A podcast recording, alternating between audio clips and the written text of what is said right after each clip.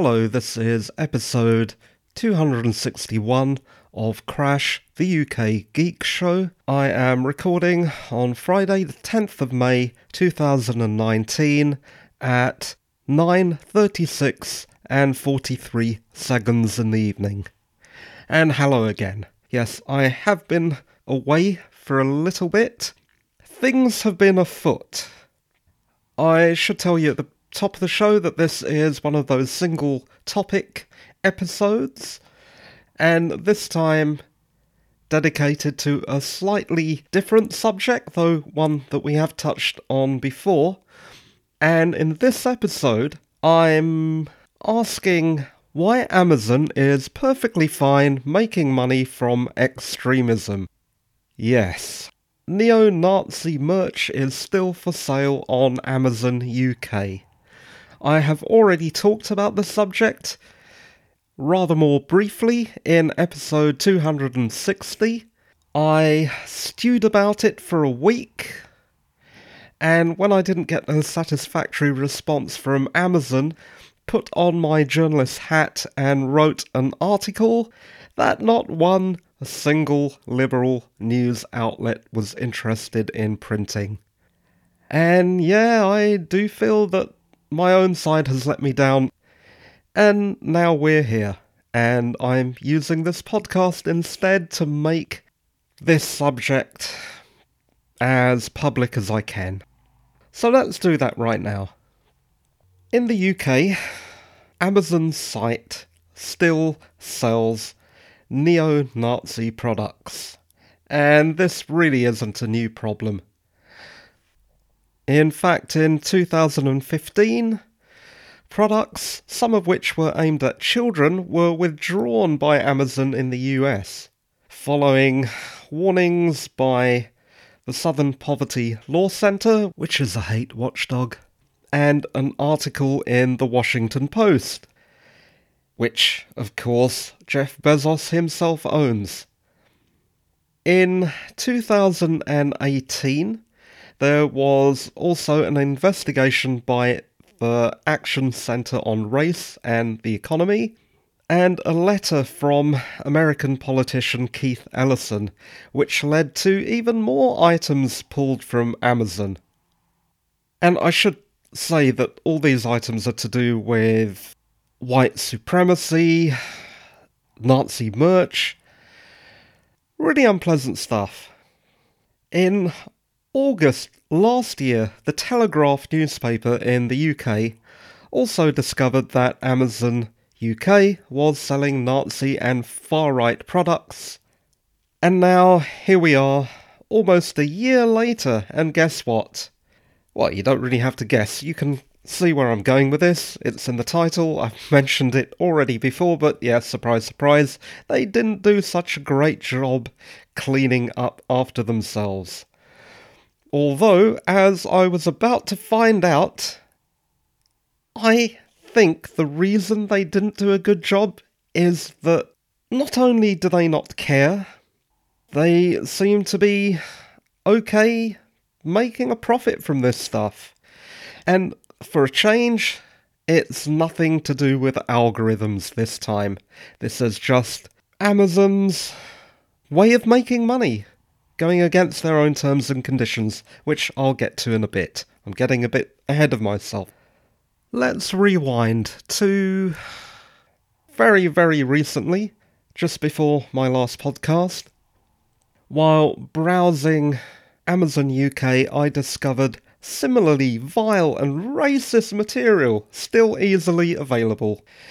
And let me just give you some examples of the products. These included flags and enamelled badges displaying variations of the so called Celtic cross symbol, which is commonly used by modern neo Nazi organisations. And you can even see these flags show up in press photographs of neo Nazi rallies. And let's talk about the customers, because if things are for sale on Amazon, surely people are buying them, and yes, they are. I'm not really talking about people who perhaps share the late Lemmy of Motorhead's penchant for Nazi era Hugo Boss, or the historical reenactors who just claim we're just hobbyists. No. What I'm talking about is radicalized neo Nazi extremists. I even found a boastful customer mentioning the 14 words of white supremacist terrorist David Lane in their review of a flag that they had bought. At this stage, I wasn't thinking about writing an article, I was just an irate customer. Unfortunately, I was ignored the first time. The second time I contacted them, I received a boilerplate reply which said just that your complaint is being dealt with. My third email finally evinced a more detailed response in a rather extraordinary email from a representative in Amazon Executive Customer Relations. I was told and I'm quoting from the email here. Please bear in mind, however, that as a retailer, our goal is to provide customers with the broadest selection possible so they can find, discover, and buy any item they might be seeking. Because our customers represent a wide spectrum of opinion, that selection may include some items which people find objectionable. okay. Yeah, sure. A wide range of opinions. Some of which are objectionable. Objectionable? These people want people like me not to exist. First, this suggests that Amazon is either woefully or blissfully unaware or purposefully just ignoring their own terms and conditions that these items do breach, which specifically prohibits, and I'm quoting from Amazon's website, that promote, incite, or glorify hate or violence towards any person or group, or is related to terrorist organizations or that promote intolerance based on race, religion, and sexual orientation. Now, if neo Nazi merch doesn't conflict with those terms, I really don't know what does. I haven't finished yet though. Oh no. They went on to say in that same email, you may wish to contact, and they quoted the merchant name here, directly with your comments about this item. Ah, do you see what they're doing? Incredibly, Amazon are also asking me to police their own platform. It's now my job to do their job on their behalf. At about this stage, my curiosity was piqued, or rather, my fury was poked, and I dug a little deeper to see what other items which people find objectionable I could find. Although I found no evidence of Amazon selling anything promoting banned organisations like Daesh, which is the members of that organisation's own name for IS, I did find a disturbing paramilitary Ulster loyalist flag. And by now, I'm asking myself, what is Amazon doing? Why is one symbol okay and another not okay? Why is Amazon making a special exception for certain extremist material? Okay, a lot of what I'm saying now is fairly rhetorical. You know where I'm going with this. Because as we have seen from previous atrocities committed by white assailants, until very recently, governments in the West have puzzlingly been quite reluctant to brand such acts terrorism. Similarly, Other tech giants like Facebook and Twitter have for a long time dragged their heels over white nationalist content, often citing freedom of speech.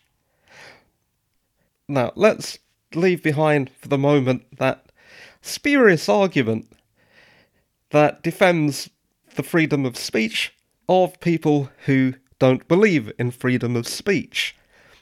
My question is is it because of the colour of the perpetrators?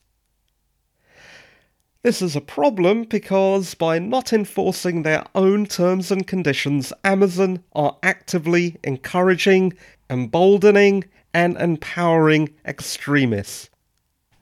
We have seen this before in the wake of the appalling New Zealand attack.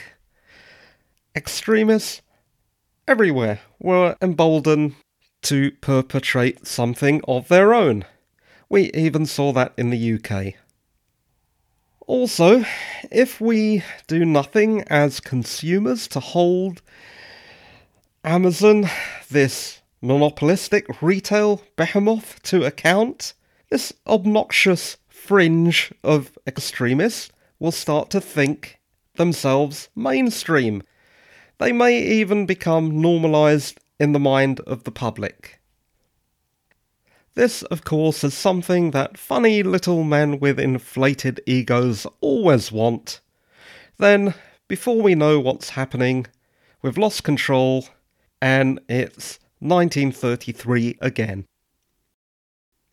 This whole episode has really seriously made me question my use of Amazon, and it should concern you too. The only trouble is, where else do we go if we can't use Amazon?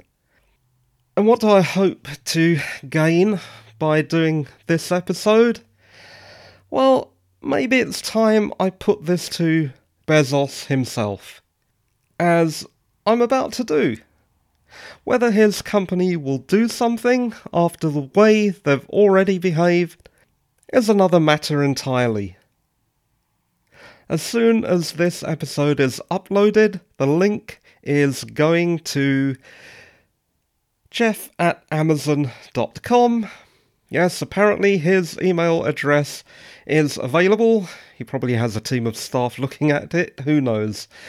Or at least that was what was reported a while back. It was supposed to be the address that his staff could contact him on.